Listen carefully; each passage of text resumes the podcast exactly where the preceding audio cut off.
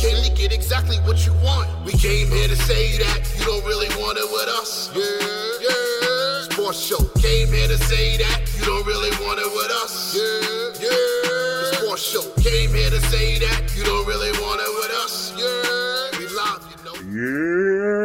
Yeah. What's going on, ladies and gentlemen? Welcome back to another episode of the Year Sports Show. I am your host, Big Baby, aka the Soul of R&B. And um, we had a little bit of audio issues at the beginning of the episode. I'm not gonna lie to you, but um, we still got through it. So here is the Year Sports Show, episode 36, in its entirety. Please enjoy. No, we're doing this live. We'll jump right into it again. All right, ladies and gentlemen, welcome again to the Year Sports Show Quick Hit, sponsored by, well, again, we still have no one. We're working on that. uh, starting in the NFL, Antonio Brown, the big news Antonio Brown signed a one year deal with the Tampa Bay Buccaneers, or should we say the Tampa Bay Buccaneers, scheduled to make his season debut in week nine due to still serving an eight game suspension by the NFL due to violations of the personal conduct policy last year.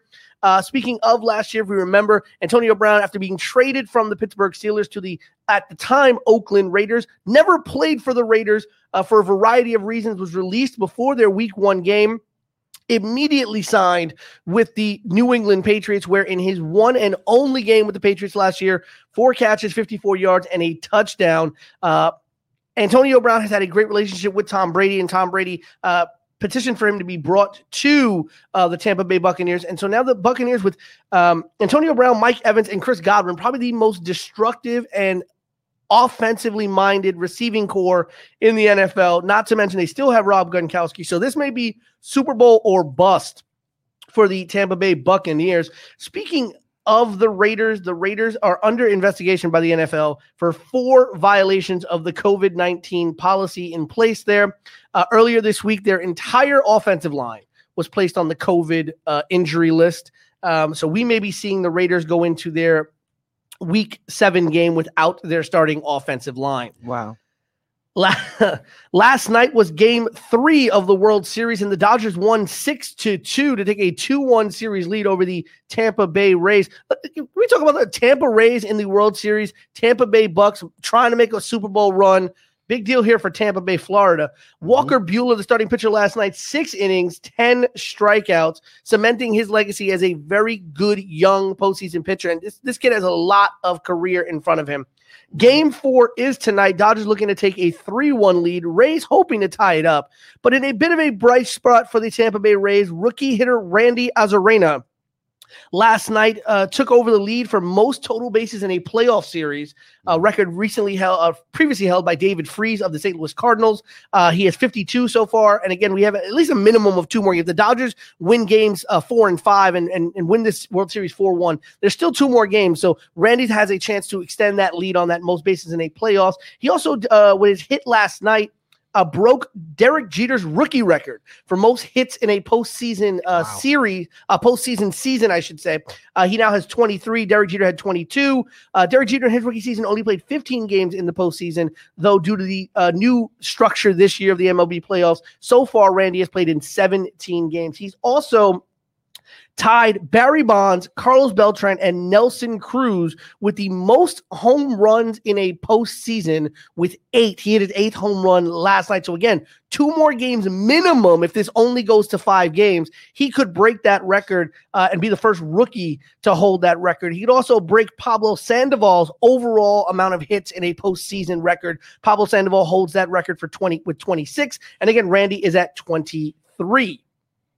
Moving to the NBA, big coaching hire for the New Orleans Pelicans, hiring Stan Van Gundy, head coach of the 2009 Magic, who went to the NBA Finals. Remember the Dwight Howard, Jameer Nelson, Orlando that. Magic went all the way to the NBA Finals. Stan Van Gundy's also coached the Miami Heat and also coached the Detroit Pistons. Uh, most recently, the team president and coach of the Pistons, uh, and now a really good team. Yeah, and now yeah. the head coach of the Pelicans, a young Pelicans team, and uh, the owner of the Pelicans uh, said that one of the reasons why he wanted to hire Stan Van Gundy was due to his nature, his known nature as a teacher.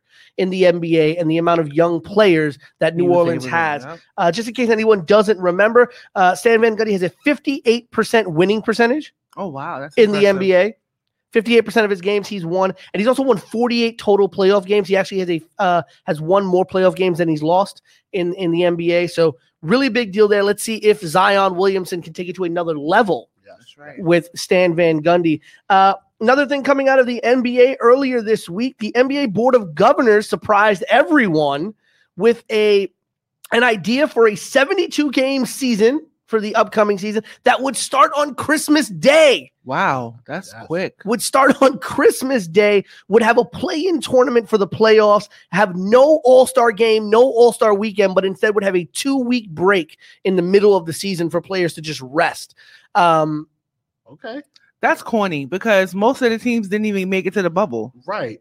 I think the play in tournament or uh, the tournament that they've been speaking about so much the past few years should be for those teams that's at the bottom.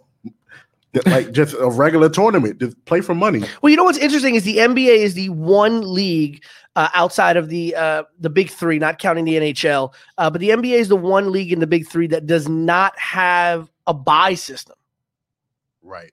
They do not have a bye system in the first round. The number one teams play in the first round of the playoffs. So maybe what the NBA could probably do is an expanded playoffs, especially when we think about in recent years with the with the Western Conference in the NFL, how deep that West goes, where sometimes the ninth and tenth team are good enough to be playoff teams. That's true. Um, maybe they can do an expanded playoffs. It, it keeps a lot more teams in the hunt for the playoffs as the season goes by, which Makes could eliminate some tanking. Possibly, we talk about tanking in the NBA all the time. All the time. Um, you know, give give some markets a little bit more uh, enthusiasm, and give maybe your first and second seed or the overall best record in each conference a bye in the first round, Right. and that way you kind of you you kind of have a play-in tournament because you're adding an extra team or True. two, but you're not really adding games that. for a playoff tournament. Yeah. Um, and then again, we we always talk about you know the eight and one. You know, imagine if a play-in team gets hot and makes a run like a Portland did this year. Or like And- the Suns could have did, possibly. They went eight and zero in the bubble. Right. Or you look at a team that maybe would maybe in a 72 game season, a team that gets, you know, hampered by injuries. Mhm. And then all of a sudden they're still they, they they drop. Maybe they could have been the third team in the West or the third team in the East, and they drop to like ninth or tenth, but they still make it in because of the expanded playoffs. Fact. And all of their guys come back healthy now for the playoffs Right. and they make a run. You know, we talk about a lot of teams sometimes who don't get the runs that they should have because of injuries and all that other stuff. This could change that. Two other stories coming out of the NBA this week. The NBA draft is on November 18th. Uh, the NBA announced it would be a virtual draft, but an even bigger story surrounding the draft. The Minnesota Timberwolves, who hold the number one pick in the NBA draft, still do not have a definitive choice for who they're going to pick number one. They, They have said, uh, repeatedly said in statements, they do not yet see a clear cut number one in this draft. Hmm. And the draft's on November 18th. That's less than a month away. Yeah. Mhm. Uh, last story rumors are circulating in on NBA Twitter that Amar'e Stoudemire will be joining the coaching staff of the New Jersey Nets. Remember the New Jersey Net? Oh, sorry, New Jersey Brooklyn Nets. I Brooklyn apologize. I, I'm I'm such an old school Nets fan. Uh, you can tell. Uh, joining the coaching staff of the Brooklyn Nets, as if you remember, Steve Nash was hired as the head coach of the Brooklyn Nets earlier this year. So maybe we have a, a Phoenix redo in in Brooklyn. So hopefully no one on the team punches a fire extinguisher holder and cuts their hands and can't play. Right. In, in, In the game two. very important playoff games, we would hope that nobody does that. Yeah. Hint hint. My- Amar'e. I, I will say true. Uh, silver lining to this, though, I do think uh, if he stays with the Brooklyn Nets, obviously, Jarrett Allen, Jarrett Allen could really grow from learning from somebody like. Amar'e I Stoudemire. Yes, agree. I agree. I agree. Um, last story out of the NBA. Oh no, that was the last story out of the NBA. I apologize. The NBA didn't really get too much, uh, but four stories out of there. Um, big, big new, big fight news, right? Khabib versus Gaethje for the undisputed light heavyweight championship tonight on Fight Island. hmm Uh, there will also be a middleweight number one contendership bout on that same card. Other news out of the UFC and sad news out of the UFC, actually, uh, Anderson Silva has announced that definitively, regardless of anything, October 31st, the Halloween event for UFC will be his final fight in the UFC. Anderson Silva, the one of the longest reigning middleweight champions, was 34 10 and 1 in his career in the UFC with Mhm. 23 knockouts. Um, when Anderson Silva was on his game, you did not want to miss a fight. Oh yeah. Yeah. And Oh, he's, yeah. he, he's facing my guy Uriah Hall. Um, that should be a good fight. Um, at one point in time, Uriah Hall was the number ten fighter. So who do you guys have tonight? You have uh, Khabib or Gady? I have Khabib. Yeah, I, I I listen. have Khabib. Just have to ask. K- K- when I cannot pronounce your last name, that's a problem. right. Okay. I, and I don't, it- it- the, the man, I just call him Khabib. When you have one name as a fighter, you know, um, and when we talk about this, this fighting list that you got later on, Mhm. when you have one name as a fighter, like you deserve to be like just a dangerous, dangerous person. yes. Um, and last but not least, and a little bit of uh, pro wrestling news because we will get into SmackDown a little bit later. Um, a little bit of pro wrestling news. Uh, the NWA still operating even in the middle of a pandemic, though not under the NWA banner. Operating um, under, uh, and, I- and I don't want to butcher their names. Uh, give me one second while I please pull up um, exactly the name that they are uh, really. That part is not important. Let let get to the part about who Sorry, won the, the- title. The United Wrestling Network. I apologize. Uh, the NWA doing business with the United Wrestling Network. And uh, this past week, we saw an NWA television championship match uh, where Zicky Dice put the uh, television title up against the Pope Elijah Burke. And Elijah Burke wins the championship and becomes the new NWA television champion. He is now the third holder of the title since its re debut in 2019. Um, it was formerly the NWA National Television Championship, which retired in 1985. Uh, we obviously know of the WCW Television Championship, which kind of was born out of the spirit of the NWA Television Championship. Um, but uh, the Pope becomes the seventh African American television champion in NWA company history. Though I would, I would beg because I didn't do too much uh, looking into this um, due to being stuck in traffic and things. Um, I'd like to see if that number increases because I, I don't remember off the top of my head if there were many uh, African American television champions in WCW. outside of Booker. Yeah, outside of Booker T. Um, no, I don't think so. no, I no Booker, and that's about it. Actually, no, it was only Booker. Yeah, so I mean, so if, if we count the WCW Television Championship for posterity's sake, Eight. the the eighth uh, African American uh, man to win the television championship. Um, yeah, I, I do want to say the United uh, United Wrestling Network, you know, doing some great Well, things. he wasn't the only one. There was um someone back in the seventies, Rufus Jones, Mhm. who won it a few times. There was Paul Jones. Was he On you talking about the NWA? yeah, Yeah, er, um, Ernie Ladd. Um, yeah. We have a few. yeah.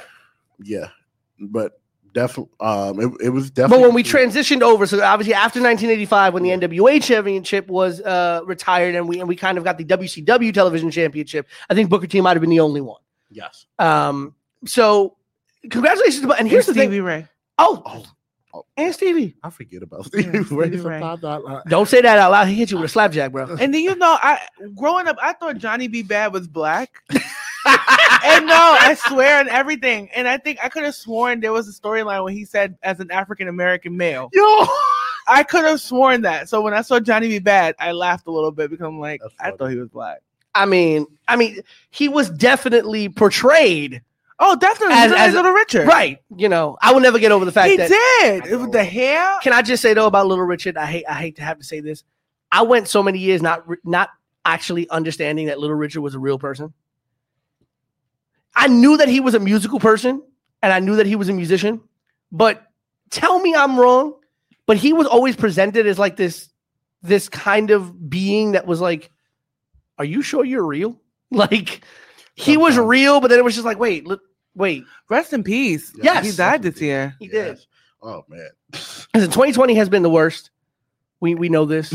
I posted on my Instagram uh, story yesterday. I said I wouldn't be surprised if the Ivan Ooze egg comes out later on this Yeah, month. it'll be We- game uh, time with, since we don't have no power in this year. So Right, and we're only in October. We still have two Two and a more half months. months, people. Yeah. You know, let's let's realize this year ain't over yet, No. and this becomes the most stressful time of the year because we got Halloween, Thanksgiving, Christmas.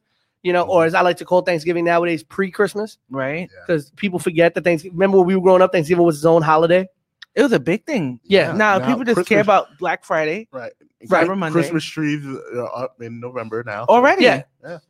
When I was traveling to um, Atlanta, JetBlue has Christmas tree, uh, the big ass Christmas tree in the middle So of weird. the terminal, which I'm like, okay.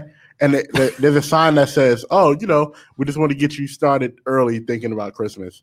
Yeah. All right. Thank you so much, Peter, for them quick hits. Thank you All very much. right. Thank you very much. Thank you. Let's run through these SmackDown results real quick. Seth Rollins defeated Murphy in a hell of a match. Um, I can see them fight again, again, and again and again. Um, the Mysterio storyline seems like it's not over, but that's another thing for another episode. Yeah, y'all, y'all, but oh, it's not over. But Sasha and Bayley been doing this. Are they? Aren't they? Shit for like two years. You know what my thing is? I wouldn't be mad about the Mysterio storyline still going on if it didn't involve a 19 year old girl in a pseudo relationship with a 32 year old man. I, I tell me something, Dre. If we was in the streets, I want to. I don't even wanna Mysterio would be putting hands on Buddy Murphy. Like if if if you had a 32 year old man all of a sudden creating some kind of entanglement situation with your 19 year old daughter, there would be hands thrown. And and and I think that's what I think turns me off to this story. If It was just still Dominic and Rey and Seth. I could get it, Right. and I could stomach it, even if it's. I feel like it's going a little beyond its expiration date.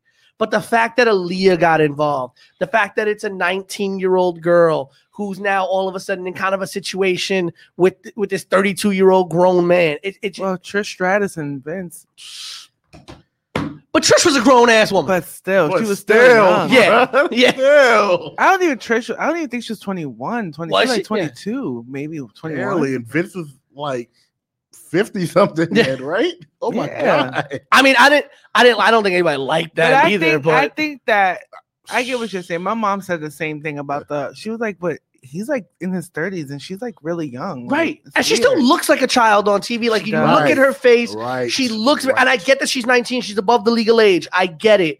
But when you look at But- how she's presented on But television, Buddy Murphy, if you didn't know him, right. if you did, if you weren't, if you didn't know the age, yeah, you would say he was a, a guy in his early, mid 20s, Yeah. the latest. yeah, But I get it. Uh, it, it, it just I turns me you're off a little bit. Yeah, yeah. But it was a hell of a match. By the It way. was. It was. Um, the Miz defeated Otis in court. Um, if you didn't get a chance to watch that segment, please do because we can sit here and dissect that whole thing for the whole show because that's how that's how I think that was good shit. The- I that was good. shit. that was good. That was some good shit. Um, that was good. the, my my favorite part of that whole thing, um, and a lot of my friends in one of my group chats were like, like, please turn it off, please, my my ear- my eyes are bleeding. Honestly, just Oscar should be in everything. yes. Yeah. Oscar needs to Yeah. be in everything. She is the most comedic person on that roster without even trying. Right. And then Right. Teddy Long popping up. I love Teddy Long. It was was great.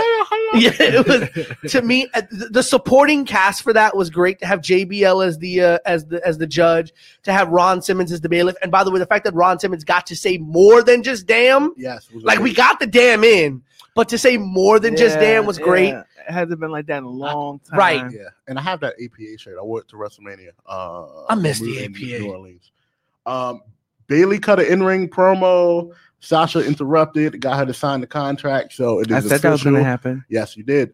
Um, Tay's real good at predicting and saying stuff. so a lot, and, and this is like on like on sports and off sports stuff. So if you Taste Stradamus. Tastradamus, Tastradamus, hit up. um Um, you know what was funny about this uh, if you watch the broadcast again and for those of you who Mhm. may watch it back on a replay Bayley could have bitten her hand yes, and not sign the contract. And so it's like for me, something as small as that that I saw in the, in like the, the the show, and I was just like, "Mm, you could have gotten out of it. I think we all knew it was going to happen, Yeah. like Tay said. I mean, um, because this match has to happen. Mhm. I'm interested. Y'all to, didn't know, yeah. know that. Y'all thought that was gonna. Yeah. You're like, she's not gonna sign. No, no, no. Like, Listen, nonsense. I expected the match to happen because the WWE is not going to promote a match for a pay per view that big and not deliver on the match unless something completely unexpected happens. right? Like, you know, like we saw in WrestleMania, pe- you know, people couldn't do matches because of Right. COVID, Yeah. right? But the WWE is not going to promote a match to happen. That's not going to happen. Right. Um, so to me, we knew it was going to happen. I figured there'd be some they have dragged chicanery. it on for the thing is they it could have been dragged on to Sunday, the pay per view. Yeah. Correct. That's the thing. But we knew it was going to be signed. The match was going to happen. I'm interested to see what happens in Hell in a Cell um, because I'm interested to see if this storyline continues with Bayley as champion or if the storyline continues with Sasha. As I think it's gonna. I think it's gonna have to continue with Sasha's champion. They keep highlighting the fact that anytime I hear them highlighting someone's championship days, I know it's numbered. right. Yeah. They've been saying Three hundred and fifty-six, so Yeah. whatever it was. But Bayley has a com- um, a year reign and a combined close to a thousand days, days, as a champion. cool. That's amazing. It's only Yeah. one other woman who has more more days, and I believe That's Moolah. is either Moolah. Yeah, I think it's Moolah. And I don't think anybody's ever beaten It's, that either- record. it's, Just- it's no, she had no. a thirty-year Hell- reign. Yeah, right. hell yeah. no. If- no one's ever I beating that. never record. want to see that. Like somebody hold the belt for for a thousand years. But there's a difference. Not you know, there's a difference though with that. Um, and, and I'm gonna move on quickly after I make this point. Remember, they didn't wrestle as much as these, you know, as much as the current generation wrestles. No, not at all. Right. So a 10 year reign didn't sound crazy. Just like if we look at New Japan and Okada, and Okada had almost 720 days as champion. Right. It that's because they don't wrestle as much. Right. Of course. So I can see it, but not in this era of wrestling. no, and it's been like that since I, I would say the nineties. Yeah. Yeah, like and you even look at the smaller reigns, like the reign that you know, the reign that like Honky Tonk Man had with the Intercontinental Championship. I personally loved that Two whole years, like right? Santino storyline where it was like the, the Honk-a-meter, right? I loved it, but I, oh, you know, you, you there are a lot of reigns that are just not like in terms of cumulative days that are not going to get broken. Um, but you do see some things happening over the course of title reigns where, um, like we see the New Days is slowly approaching that that uh, Dudley Boyz record for most championships held Mhm. ever. Yeah. So tomorrow's uh what? Hell in a Cell, right? Yes, it Tomorrow's is. Hell in a Wow, Cell. ready. Uh, did you hear the the match that was announced? Um, I didn't. Uh, Bray Wyatt versus T Bar. What? Why? Yep, the Fiend versus T Bar. Um, Pre-show probably. pre- right? definitely. I, I doubt they're putting the Fiend on the pre-show. If they put the fiend on the pre-show, I just might as well be like, all right. well, but I think the bigger question that becomes that comes out of this is um, what are we doing with retribution after this? Because I don't see the Fiend losing to retribution, and then T Bar That's a good just point. tapped out to Lashley on Raw. Yeah. That's a question we're, we're, we're gonna answer. We're, we're definitely gonna answer it soon. Um, Bianca Belair defeated Zelina Vega. This was a very good showing um, of Bianca Of both women Uh, actually. Yeah. Yes, I, definitely both women. I love Zelina. I've loved Zelina since she was um, Rosita Rosita Thea Trinidad, Yes. Rosita. Yep. in uh, in um, TNA. Yep. I Um, love. uh, You know what I love about about uh, Zelina? I love her vocal selling in the ring. Mhm. She always vocally makes you believe that she is in danger. She's a she's a New York girl. right? Yeah, Like- and like, she is. She is she completely. like it too. On on. oh yeah. she talks like I don't. I think she is one of the best people on the stick in WWE, uh, male or female. Um, she can cut a great promo at any time.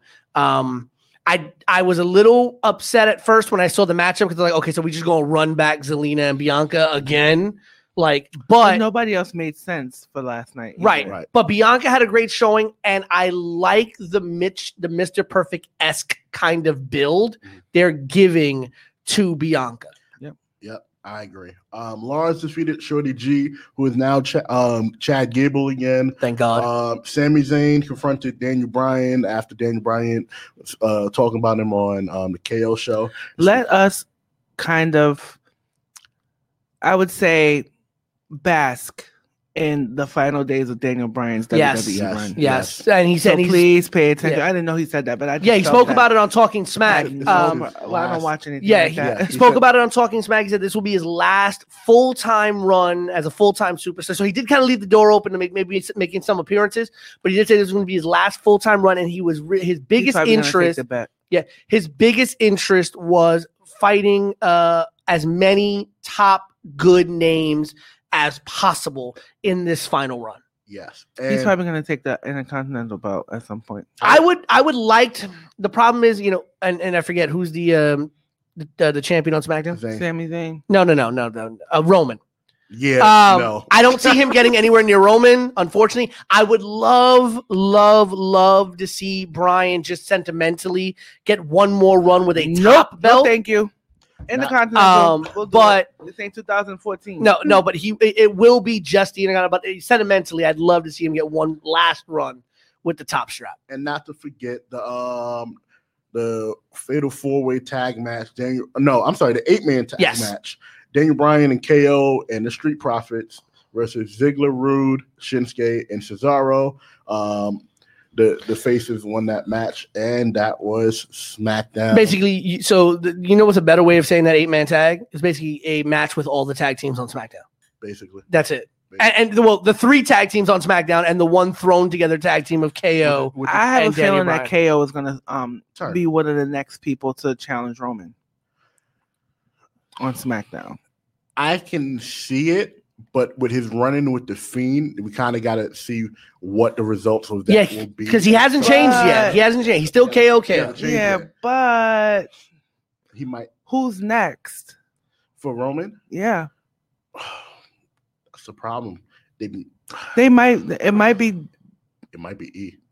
I don't think. I think they're it's too soon for I don't think E. they're ready for that yet. KO is like right there, and he's a former Universal Champion. So Yeah. Um, you know what I would like to see, though I don't think we'll get it. And if we did get it, I don't think we'll get the match that I think we should get.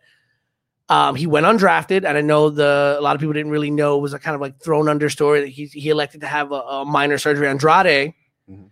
I think Andrade, especially what we saw, the Andrade that we saw in in his NXT title run and things like that, Andrade and Roman would be a really good match.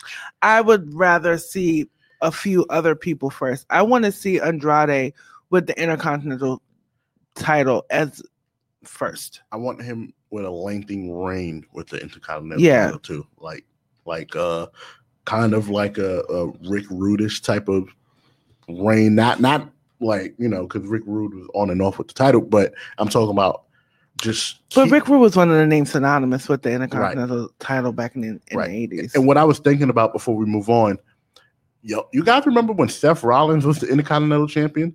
In every pay per view that he was the champion, they had probably the best match on the card. Yes. It would. That's what I want to see from the Intercontinental title um, coming up. I don't mind Sami Zayn because I know Sami Zayn is a, is a great wrestler. Yes. I'm just saying that in order to make that title mean something again, every pay per view has to be defended. You don't have a TV title, so maybe you defend it every other SmackDown. Um, if you're Daniel Bryan, you said you want to defend it. Every You know, I'm SmackDown. never a fan of belts being def- defended during regular programming. I Yeah. never liked that stuff because I felt like those are we need those for pay-per-view content. Mhm. I feel like it kind of cheapens the legitimacy of a title like every week is being defended on regular TV. Maybe it, you needed to give you a main if you have the Intercontinental Championship match as the main event of a SmackDown, Mhm. maybe once a month, once every other month, then it means something to you, something that you want to kind of tune in to see, Right. especially if it's a decent feud. I haven't seen a really good feud Mhm. for the title. I have to agree with Tay. I mean, as much as I love the old TV championship and, and things like that, mm-hmm. there's not really a mid card title built like that in the WWE. I'd love for there to be one, especially because of the deepness of the roster. You could see a lot of talent really get a lot of exposure with something like that. But I've always had this idea, I, and we all grew up in this time, right? I, you know, we grew up in a time when the Intercontinental title meant a lot Yeah. right? It was the second most important championship in the WWE. Uh, and we would see that the Intercontinental Championship would usually be a step up to the, the world title. a lot of times no. Well, it or not. sometimes, sometimes it would be like a lot of times no. it would be that kind of like that, you know, but you would see people at that Intercontinental level champion that Intercontinental Championship level who were notable, Yeah. who could have easily have been placed in a main in a main feud, who could have easily have been a champion. Yeah. Um, and and who could and then some of them were it was used as a as a rocket ship platform to put somebody there, let them gain steam, and then move them up the card. Um, and I'd like to see something like that happen because I'd like to see the Intercontinental not so much be a transition championship, but to be a championship to say who's next. Right, but Right. the thing is, we we say that, but it really wasn't true because in the '80s, the people who were the Intercontinental Champions stayed Intercontinental Champion. Apart from the Ultimate Warrior, I mm-hmm. feel, Right. who had the chance to go from Intercontinental Champion to WWF Champion, and then in the '90s, you had a couple of people. You had like Shawn and Bret. and Bret. Yeah. You know what I'm saying? But for the most part, the people who were in the main event scene stayed in the main event scene. The people who were in the middle kind of stayed in the middle. I always saw the transition a little bit more when it was like Rock and Austin during that time, Rocky, Austin, Triple H. Then I kind of seen it become more of a transitional bout. Well, but I think. I think that was also due. There was a lot of main. I think there was a lot of main event level talent back in like the '80s, and so you had main event guys. all Hulk Hogan. But no, no, no. Hogan was the star. But what he I'm was saying the is, everything. what I'm talking about is when you had you had guys, um, who were main event level talent, but weren't going to break that main event uh, ceiling. So they kind of kept them as like the gatekeepers in the in the Intercontinental Right, title but it area. wasn't a transitional bout. Right. Right. But you could what I'm what I think what I meant, meant to say was you could have taken anybody who was an intercontinental champion, just about anybody who was an intercontinental champion, and make a legitimate case that they could have easily have been in a good world title program, or for some of them, a world champion. Not at all. Not in the 80s. It was all Hogan all the time. I think And if it wasn't Hogan, that's why they didn't keep the belt on Macho that long because everyone thought that it was going to be the Macho Man's time, and that's why they had to rush Hogan to kind of come back into that that that scene because the '80s Hogan had wrestling on lock in the '80s, Yes, he did. Mhm. Yes, he did. Even in the early '90s. Mm-hmm. And then in the mid '90s in WCW. Oh man, Yeah, that saved wrestling. yeah, it did. It did. I agree with that all the all the time. I'm uh, like just to try to transition. We think about um Hogan, even in like when he transferred and became like a heel in NWO. Hogan, like I said, personally, I can care less for Hogan.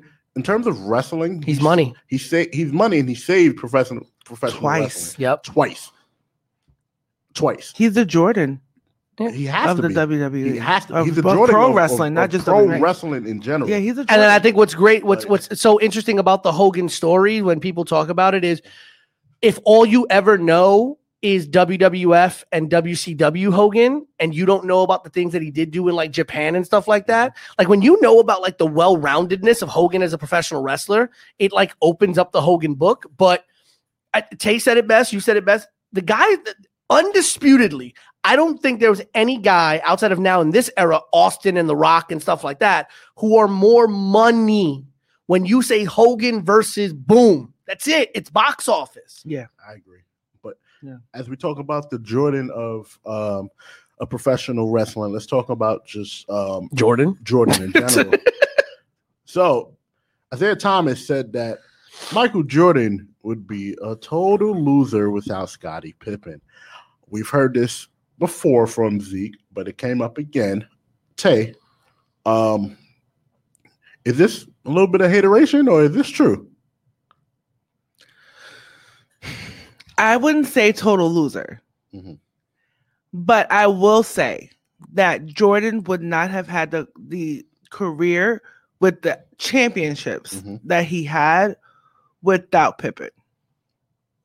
I believe that Jordan is a, an excellent player. Don't get me wrong, Mhm. but without Pippen and without the, I would say easy the easy paths to the finals, he would not have been as decorated as he is now. Mhm. Um, because you're not getting that championship without a Steve Kerr last minute three. You know, you're not getting it without Pippen kind of being that two man or being the man for the night. Mhm. And how I kind of feel, uh, how I kind of agree with um, Isaiah Thomas, who is severely underrated because he has to play the vic- the, the villain to Jordan's hero. Um, what I do feel is that look at what Pippen and company were able to do when Jordan retired for that year and a half. Yep. Mhm. They were still like top one or two teams in the East. You know, they still had a 54-23 type of um record in the 93-94, only to be kind of bested by the Knicks, who were kind of on a hot streak that year because That could have been was their kinda- year, man. That was supposed to be their year. But um I agree. I agree. Not, Not a total loser not loser, a total loser, but, but a loser. a loser.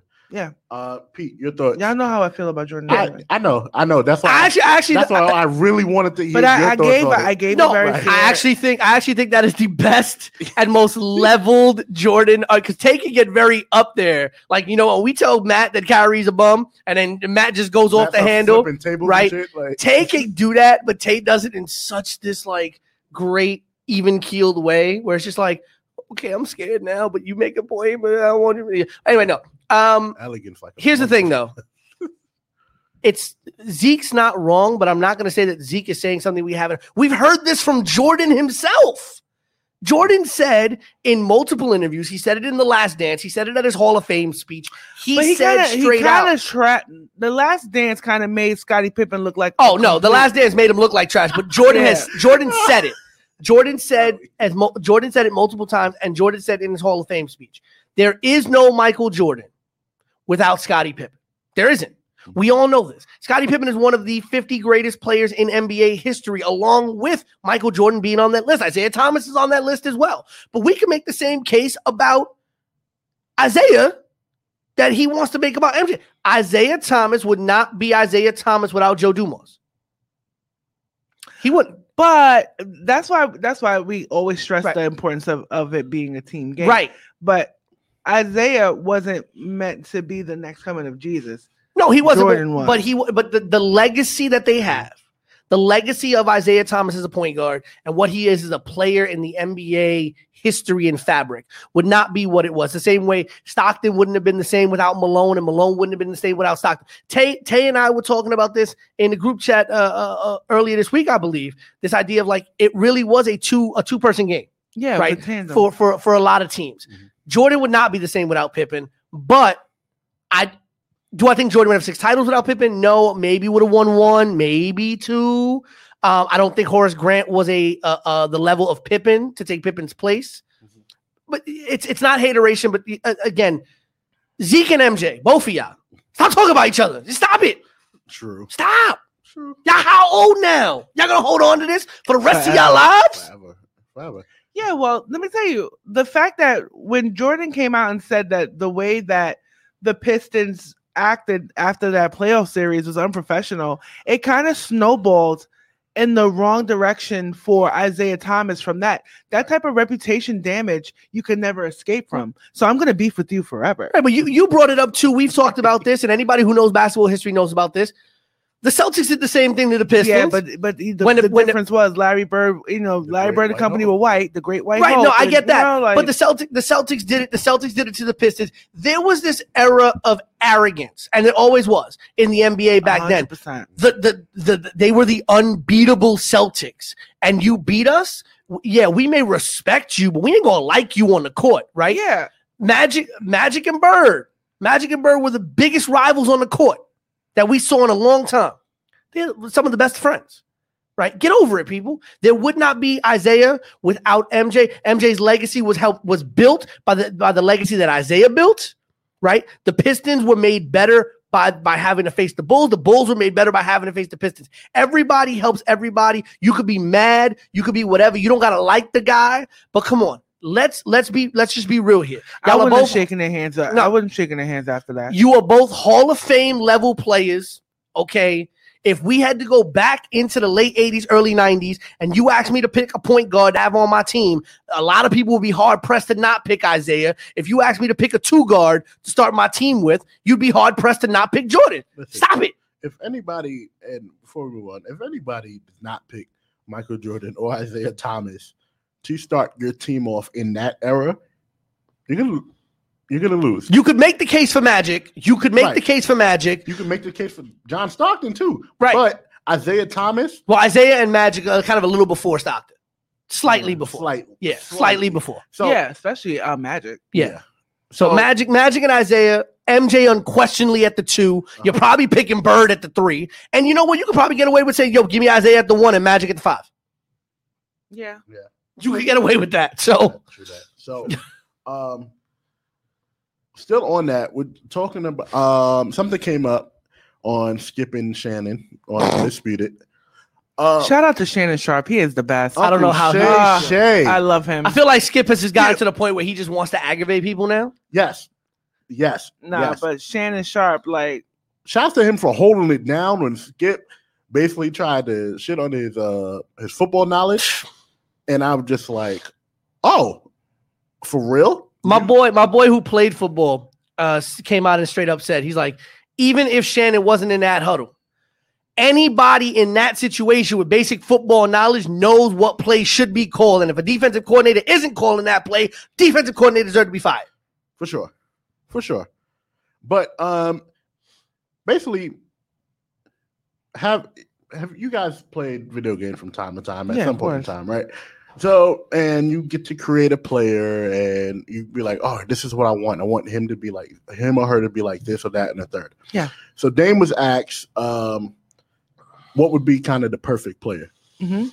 um, Dame said he would take Jordan's athleticism, KD's size and skill, and LeBron's durability. Of course, um, the reigning, defending, undisputed LeBron James hater, Skip Bayless, thinks that this is a shot at LeBron. Peter, How? what do you think? I don't know how. I think it, it, actually accentuates one of the greatest things that LeBron James has is his durability. He's what 30, Five. 35 years old, probably had one of his best seasons Mhm. ever. He still looks at like he's at the top of his game. Body wise, he has not broken down. He has not really had any major injuries in his career. Um, and he has played at a top level of his career since he was 18 years old. You could maybe make the case that maybe the first two years of his career wasn't really that great. So, but still, 14 years at probably peak level. And I don't see it ending right now. I mm. don't see now again.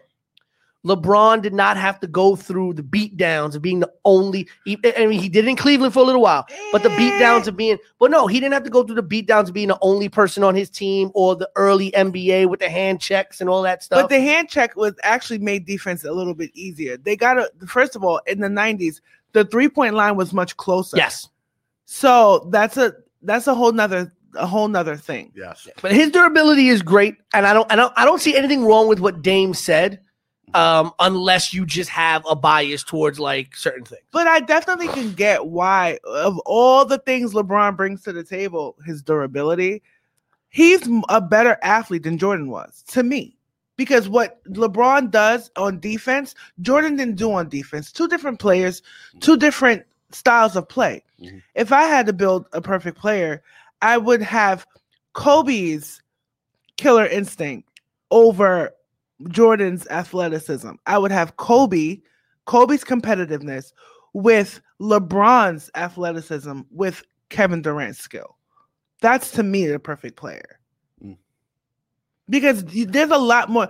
There's a lot of people who were who were durable who played throughout the years didn't make them any good. And I think, and I think you can change things around. Like you can, you can take, you know, say they said Kevin Durant's size and skill because I get it. Kevin Durant's seven feet tall and he plays, he can ball like a guard. Yeah, But true. you, but you could say the same thing about about Magic, right? You could say this. You take Magic size and skill. Magic was damn near seven feet tall and could ball like a guard and play off and play four out of the five positions of or all five positions on the court. KD could probably do the same thing, right? And I and I think it really goes to who you grew up with, who you idolized, who you liked, and there was there's a level of respect to certain players in the league. Um, and I think it's tough because I think you could create any concoction of players. And make the and put 'em perfect play. together and make the perfect But. I, I, like you said, I don't think it was a dig at LeBron. I don't. I think it was it was kind of still paying homage to LeBron in a way. You know, somebody who's played in the league for damn near twenty years. Yeah. Right. Where he's going into his 18th season. Mhm. Um. So Tay, you gave your um, you don't think it's a shot, but and you did say um, Kobe's competitiveness. Yeah, Kobe had an Mhm. eye on him Mhm. that he had a killer instinct on him that no one else had. Mhm. You know, rest in peace. You knew that once that mentality that Kobe had, it was like no excuses. Right. This is this, this is that. That that level of competitiveness and athleticism, that's like that Tom Brady level. That's Mhm. like that, you know, I've never I've never seen that in any player before Kobe, not even in. Jordan. Mhm. Jordan was a lot more petty than Kobe, I feel, as Yeah. a player. I feel like like Kobe just he did it for the love of the game and just Mhm. the love of winning and wanting to be the best at all times. Jordan was just like, nah, you know, this is my league. Yeah, I think I think the Last Dance kind of to me kind of a little bit cheapened Jordan's killer instinct for me because it came to me as, oh, you needed to you needed to find reasons to motivate you. To me, Kobe showed up every single game. And listen, Yes. to I I was not the biggest fan of Kobe. I was a fan of Kobe Bryant as a player. I did not like the I did not like some of the things they did. I didn't like the that he was, you know, the hero ball guy for a long time until much later on when he decided to be, you know, be a bit, little bit more given and facilitating player. And I, I've always just hated one-on-one ISO ball. I just really have always hated that. Um, growing up watching Jordan do it because that's kind of what Jordan did as well. But when you're growing up watching it, it's kind of like, oh my God, this guy's Superman, right? Um, and then as you get older, it changes. Um, but I think Tay is 100% right. That there's a difference in Kobe showed up every day just wanting to be the best player on the court, regardless. Jordan needed to find a reason to motivate himself to be the best player because I think here's the problem. Jordan, in my opinion, felt he was, and skill wise, you can make the argument that he was or he wasn't, felt that he was already heads and tails above Everybody else. everybody else. Yeah. So he needed to find something to bring him down to earth in order to motivate him, or else Jordan would have been one of them lazy great players. Yeah, and I could have seen that anyway because even like from the Last Dance documentary, well, you know, Nick Anderson it was like, oh, it's not like 23, and then he had to go and show them. That's the pettiness. As a, a fellow Aquarian, I understand that. Because one thing about me, if I'm if I'm beefing with you, I'm beefing with you forever. Right.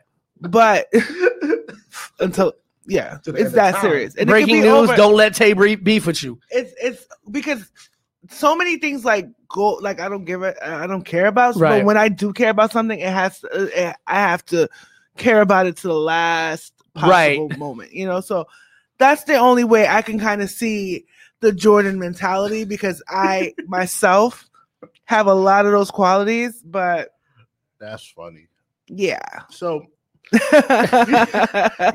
And I thought, I thought us, as, you know, you know, you know, and I thought us as Aries Hey, were bad. when you No. Nah, because Aquarius, like we're so everyone look, looks at us like the humanitarian side, like we're we're down, we want to protest, we want to riot, we're smart as hell, we're we're aloof.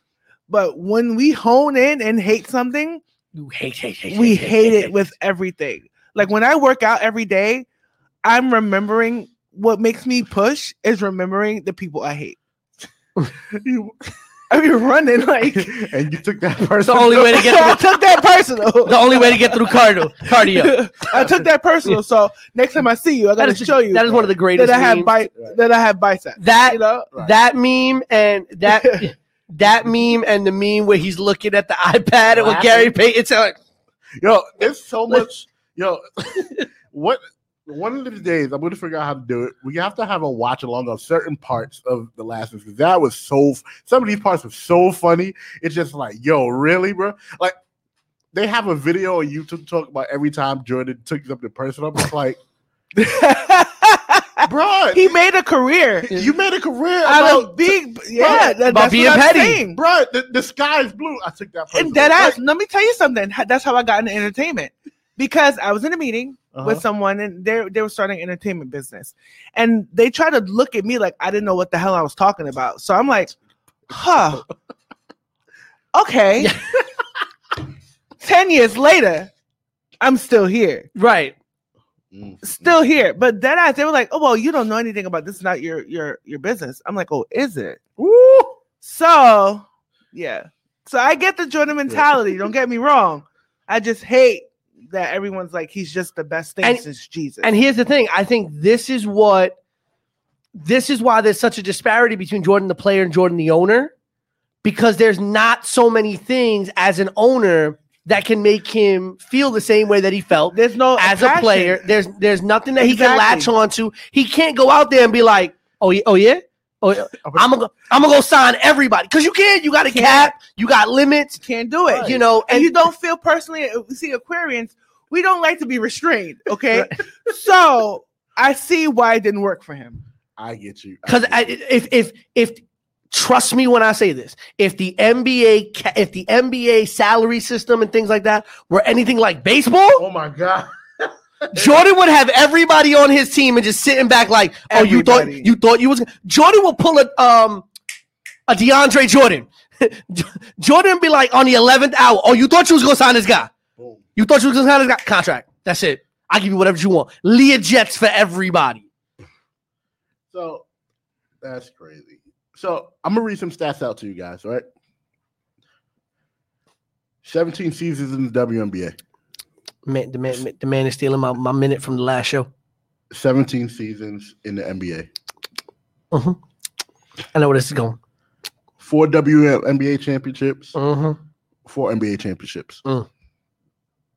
Um, The second person made more money in just their playoff bonuses than that person made in salary for their whole season. basically, Yeah. 2020 salary, 215,000. Mhm. 2020 salary, 37.4 million. Mm, mhm. as you just stated, the bonus for winning the WNBA finals, eleven thousand three hundred fifty-six. Bonus for winning the NBA finals, thirty-seven, um, three hundred seventy thousand dollars. Um, I, I brought this to the table last week. you did bring this to Yeah. the table, and, and it's definitely a topic. Yeah. Um, we spoke about this. We touched on this prior episodes. We spoke about this on another podcast. Why is it such a disconnect when it comes to paying these WNBA players and the viewership of the WNBA in general? Tay, what is your thoughts on this? I thought we were gonna start with Peter because he brought us to the table last week, but No, I started with Peter last time. That's why I said I was. Okay, no problem. So I feel like it's a couple of things, right? Uh-huh. I agree with Sue Bird saying that um, social justice or injustice has a piece to do with why people are not as interested in the w- WNBA as much as the NBA. Mhm. People, when, when a lot of men or a lot of people, when they want to watch women in sports, they want to see them as a little more timid, a little more sexy, a little more, you know, attractive. You Mhm. know what I'm saying? And then when you see the WNBA players, they're almost as tall as the men. You know, they're they're black, they're gay. You know, so men like to tune out to that. And the thing is, at some point or another, most boys growing up either wanted to play basketball, wanted to play football, wanted to play a sport. Yep. Mhm. For women, it's like a niche thing for us. There's only a handful of us that I knew. I was one of my only friends that I knew that played sports as a woman. And I feel like it comes with the this. Uh, it's a huge disparity because the product is just as good, if not better. These women play their hearts out, but I feel like it is marketing. I feel like they haven't been able to kind of tie the entire league off of one or two superstars Mhm. because you can't really call them a superstar if you refuse to pay them more than what a lot of the women in the in, in the WNBA get paid less than me a year. But I feel like it's it's a reflection of the disp- the gender wage disparities, sponsorships, uh-huh. corporate dollars that may come in. You know, it's been hard to attract big name sponsors to kind of come in and, and give those million dollar 15 20 million dollar endorsements and it sucks mm-hmm. I agree. Um, mm. and I think a lot of it is is what Tay uh, is what Tay said. I mean, there, there's not as much. The television contracts are a big are a big reason, right? The Mhm. tel- the amount of television money that the NBA gets, which then gets funneled into player contracts and things like that, Yeah. are is completely uh, disparate in the NBA and the WNBA. Um, I 100% agree with Tay that when it comes to think about what they're I'm not going to say that women don't watch basketball, but I think if you look at the, the, the numbers, the statistics for the NBA fans, you're going to find a lot of men, right? You're going to find a lot of men. And men say, oh, women playing basketball. You, you would think they want to see it. But I think there are a lot of men that still have that very masculine attitude of it's just like, if I'm going to see women playing sports, I want to see women playing sports and it be sexy like right the soccer right Like soccer like- women. or even or even um you know i i know men who on the low will watch women's volleyball Why? Because they wear the short shorts and they got this and they got that and all that other stuff, right? Um, even look at who men who do follow the uh, WNBA, who they follow, right? Right now, one of the one of the uh, most talked about and followed women in WNBA is Te'a Cooper. And everybody's, oh my gosh, she's so fine. She this, she that, she wife, yeah, da, da, da, right? A funny story because when I when I was talking about this at the bring it to the table, I looked this up. Elena Delle Donne, when she Mhm. came into the WNBA, people were like, oh my gosh, she's gorgeous, she's great, she's this, she's that. When Elena Delle Donne publicly stated that she was gay, hmm people stopped talking about Elena Delle Donne That's true. hmm right? And I think there is, I think there are men who want to watch the WNBA, but I think there is, and and Sue Bird kind of talked about this. You know, she she mentioned this in a statement. I think there is an issue with men looking at the sport and saying, "Well, these women are not." In their minds, attainable to me because they are gay women. Mhm. And that's not to say that there are not straight women in the WNBA, because there are Right. right? But I think a lot of men look at the WNBA and I think there is a sense of kind of a little of anti-LGBT mindset there where it's just like, I'm not gonna watch it because it's not women, it's gay women. Right. And then they then they, they then they put that on everybody. Oh, all the women WNBA are gay. No, they're not, right? First of all, right. But I think that's a major problem. And these women don't have to be sexy, they don't have to be attractive to you, they don't have to be any of that. Mhm. They are great basketball players. They play the sport at a very high level. I've always said I'd love to see some exhibition contests where they mix up some of the WNBA and NBA guys That'll be great. and, and really just let them play, right? Funny thing is, a lot of women players in college and in the WNBA practice against their male counterparts, practice with their male counterparts.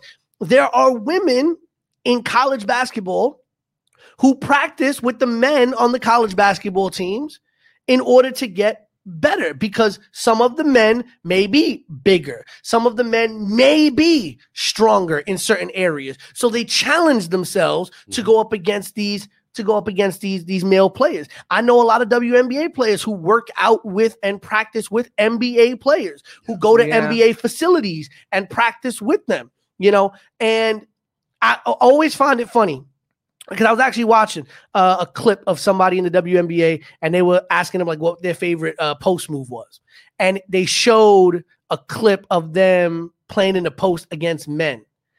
And the funny thing was, even the men in the gym that they were practicing against, every single time they made a move or they got past the player, normal protocol when you're playing basketball, everyone's like, "Oh!" Like it's a big deal that they can do that. Right. like you know it, it's these women are great athletes and we just need to respect them as great athletes. We need to pay them as great athletes. Now i will say this. Not because it's not possible. The WNBA does play on 10 foot rims just like the NBA hmm okay not all of the women in the WNBA have the athletic ability to dunk on a 10 foot rim but many of them can dunk I know there's been some pushback from the WNBA players to do this because they it's the idea of the equality thing, right? Oh, if they play on a 10 foot rim, we want to play on 10 foot. Listen, we know you can play on a 10 foot rim. But one of the ways you could add a little of excitement, w, the NBA did this when they kind of opened the idea of dunking and three point shots, right? Add a little excitement. Add if women, if the women were dunking on a regular, I guarantee you more people But you see, the it. kids this generation don't care about dunking like we used to care about dunking in the '90s. Now these kids care about who can shoot from the half court. We didn't Yeah. care well, about no- well, that. not in the NBA, but I think in the WNBA, not even. you know, all of a sudden, Duncan if- had their time. but, but if but if you are a young girl Mm. and all of a sudden you seeing you seeing a guard or forward in WNBA pull up on a posted dunk, and you got and that's the thing. I think that's another thing. Think about how the, the NBA rose in popularity, in, the, in- especially in the United States. You had all the posters and all the dunks and all the players, right? And and and I think that needs to be uh, something that WNBA needs to look into. How can they raise their popularity unilaterally and think about like how can we get people to want put put the eyes on the product, maybe even sponsors. All of a sudden, the game becomes more exciting, Mm. right? More fans start coming to the game. Sponsors are going to come to the table because ticket sales will be it. Yeah, but it, it was doing well in the beginning when they had a lot of tie to the NBA. Yes. You get what I'm saying? When you looked at Lisa Leslie and you looked at Kobe Bryant Yeah. and Shaq, when you looked at um, Sheryl Swoopes and looked at Hakeem Olajuwon and the Houston Yeah. Rockets at the time, it, it felt more connected. But the NBA never Man, it promoted it as hard as it did the NBA product. I can disagree with you on that on that um because during that time It was crazy. nothing but WNBA commercials. During one once they started to kind of back away when they see that the They W couldn't stand on their own. right they, they, they couldn't stand on their own. So then now Big Brother the past two years or so have been kind of just pushing the WNBA like, hey, we have another product. We have another set of athletes that you guys should take a look at. And then also it comes on during the, the, the summertime Right. where sports are kind of at a hiatus for the oh, most Only thing on really is baseball. Yeah. Yeah, and Yeah. the thing is, it's not even the baseball season kind of suffers during that time because those are just like regular exhibition games. It's not like the it's regular season game. It's not like the playoffs. You get what I'm saying? So during the summer, you you're not really sitting at home watching sports like that. Right. Besides WWE, Mm-hmm. I will say this about the WNBA. And we gotta Um, right yeah. Um, the one thing that I think the WNBA in the position that it's in does afford them, or at least their women are more are more apt to do. And Tay brought this up. Is movements in social justice. We've only recently seen some of the NBA players kind of come out, and I think because there's a lot of money tied to those contracts, a lot of political correctness tied to those teams and franchises and contracts, a lot of NBA players uh, up until the last maybe couple of years were really silent on a lot of things and didn't really do a lot of activism. But the women in the WNBA, they're just like, yo, to us, this is just a regular job. You're not paying, I'm not paid at the level of an NBA player. And I'm not going to be muzzled by my contract. And- And I'm going to use my platform to push what I need to push out there. And we saw this in W. WNBA was at the forefront a lot this year of the protests yeah, are doing what they did. Actually, I, I, I think it was the Atlanta Dream, Mhm. right? Their owner, We had we had the story on the show. yeah, and and uh, you would have never seen the only time you seen an NBA team do that was with the Donald Sterling thing, and that's because it went above and beyond what Oh, needed to happen, yeah. Yeah. right? But if that if if what happened in Atlanta, the Atlanta Dream had happened to an NBA team, you would have seen like the upper executives dealing with that, and the other players just like, yo, they my they my thing, you know, I'm just here to do this and do this. I'm and just do here this. to And dribble. yeah, and Right. I- right, and I I agree with that hundred percent. I think the WNBA should continue to be applauded for fighting social justice, and they're doing it in front of everybody, and people who are just not watching. Right. So, um, from the WNBA, um, because we have about five six minutes left, the NFL, real quick, um, the Miami Dolphins, right? Yes, um, and we, we we definitely real quick on this. They will be starting um to a Bailoa. yes um this week instead of Ryan Fitzpatrick. Uh, Ryan Fitzpatrick has the be- the seventh best QBR this year. In the last two games, he won uh, by a combined um, total of 67 to 17. This does come as a t- surprise, um, as I mentioned, but we kind of knew it was going to come Yeah. into it because Yeah. the team is 500. Now I can understand if Miami was like like six and one, and then they'd be like we're switching, but the team is 500. Uh, you could possibly make it playoffs. You possibly can't. Let's see what the young guy has. Um, he's fully healed. So, um, real quick, Pete, what do you think about this? And uh, what do you think is what do you think the final record will be for Miami with this? Um, Tua was the future. We knew that coming in. I was surprised Mhm. by the fact that they they they benched Fitzpatrick. Um, I heard somebody on the radio earlier today saying that it was this, this was what they call a positive benching. And again, we're used to like these benches happening before a bye week and stuff like that. But I also wouldn't be throwing Tua into the game that he's going. He's going. His first game is going to be against the Rams and that front seven of Aaron Donald and them boys. Like that's not that's not the first game you want to throw that boy into, especially having come off an injury history. Here's here's what I want to say about Fitzpatrick. Fitzpatrick is a is a well traveled veteran. We've seen him on so many teams. This year he threw over 300 yards twice. Um, three of his five games, he had uh, at least two touchdowns. He really only had two bad games. The game against Seattle, where he threw for 315 yards, but no touchdowns and two interceptions. And a game against New England, early the first game of the season, where he had no touchdowns, three interceptions. Uh, but then he threw for 328 against Buffalo and two touchdowns, 160 and two touchdowns against Jacksonville. And then he threw three touchdowns. Uh, thank, uh, unfortunately, he also had two interceptions, but three touchdowns against the Jets uh, in their last game. Um, I know Fitzpatrick's going through it. Tua's the future, but uh, there's not really much on Tua to go on. Mhm. I hope he does well. Miami has a chance to win this division right now.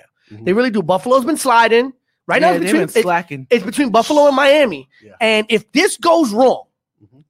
and Fitzpatrick, listen, if this was bad Fitzpatrick that you were replacing, I'd have been 100% for it. I understand it. But he hasn't been bad. Past, Past couple seasons. past couple Yeah. seasons, he's been real legit. Right. So I feel like they should not have benched him Mhm. at this point.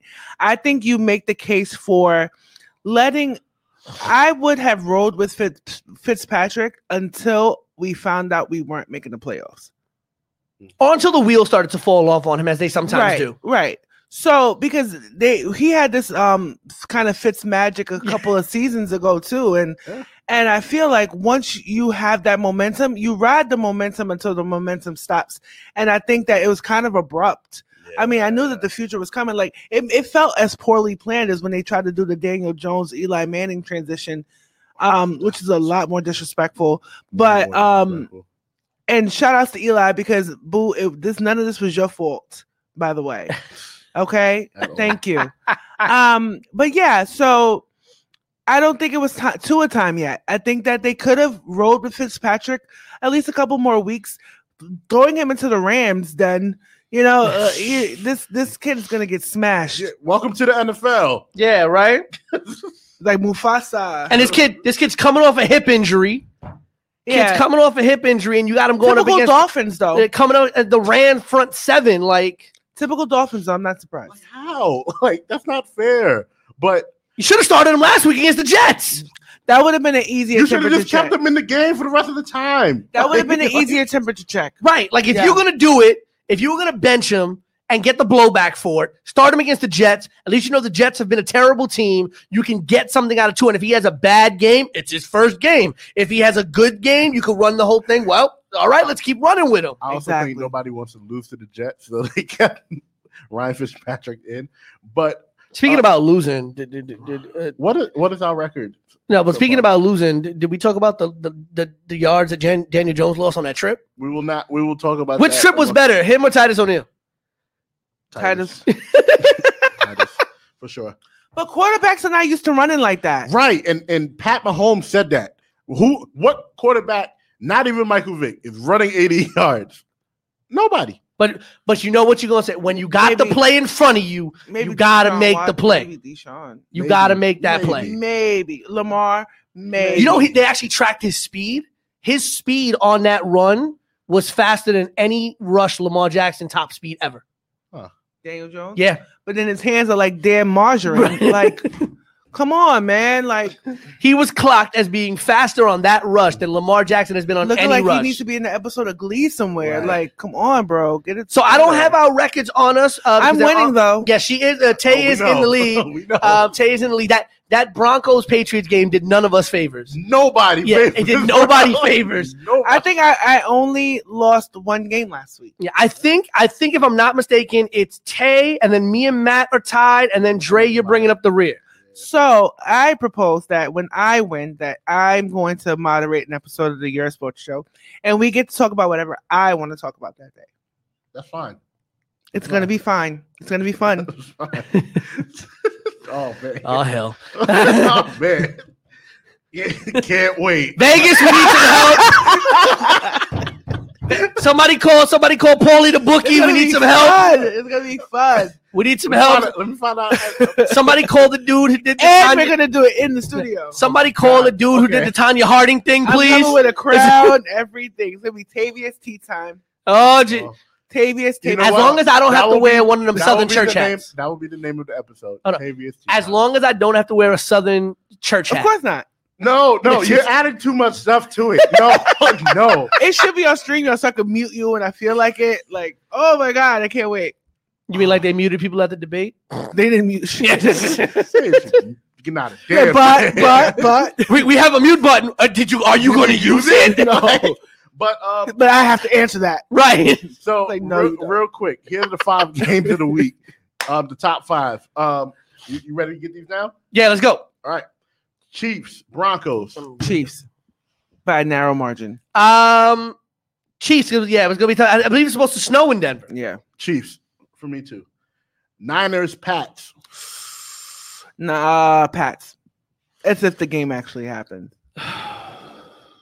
Pats. I'm going with Pats. Yeah, Is Ga- is Garoppolo back? He, he didn't have a great game last week. Garoppolo? played trash last Yeah, he had really trash Um, game. I'm gonna go with the Patriots. New England and, and Cam played trash last week as well. It was I his ain't gonna lie first week back from He- COVID. He, played trash, but he got me some points. Yeah, I'm But- gonna take I'm gonna take New England just because my faith in Jimmy Garoppolo is very quickly eroding. Cool. oh man. Um, real quick with these, uh, Packers. Texans. Are you taking New England as well? Yes. Anytime New England plays, I have to take them because they can. That's Packers, Texans. Oof. Packers. I'm taking the Packers to bounce back from last What week. is I'm the taking the Packers as rec- well. yeah. What's the Te- Texans? Texans are ass. No, te- I'm gonna take the pack. uh, let me let me see here. Yeah, the Texans are out. Uh, tech, yeah, um, Seattle and the Cardinals. Seattle. Seattle. yeah. See, I take Seattle as well. By the way, who Cool. they were in the running to possibly sign Antonio Brown. Yeah. Bears, Rams. Bears. Whew, that's a tough one for me. Um,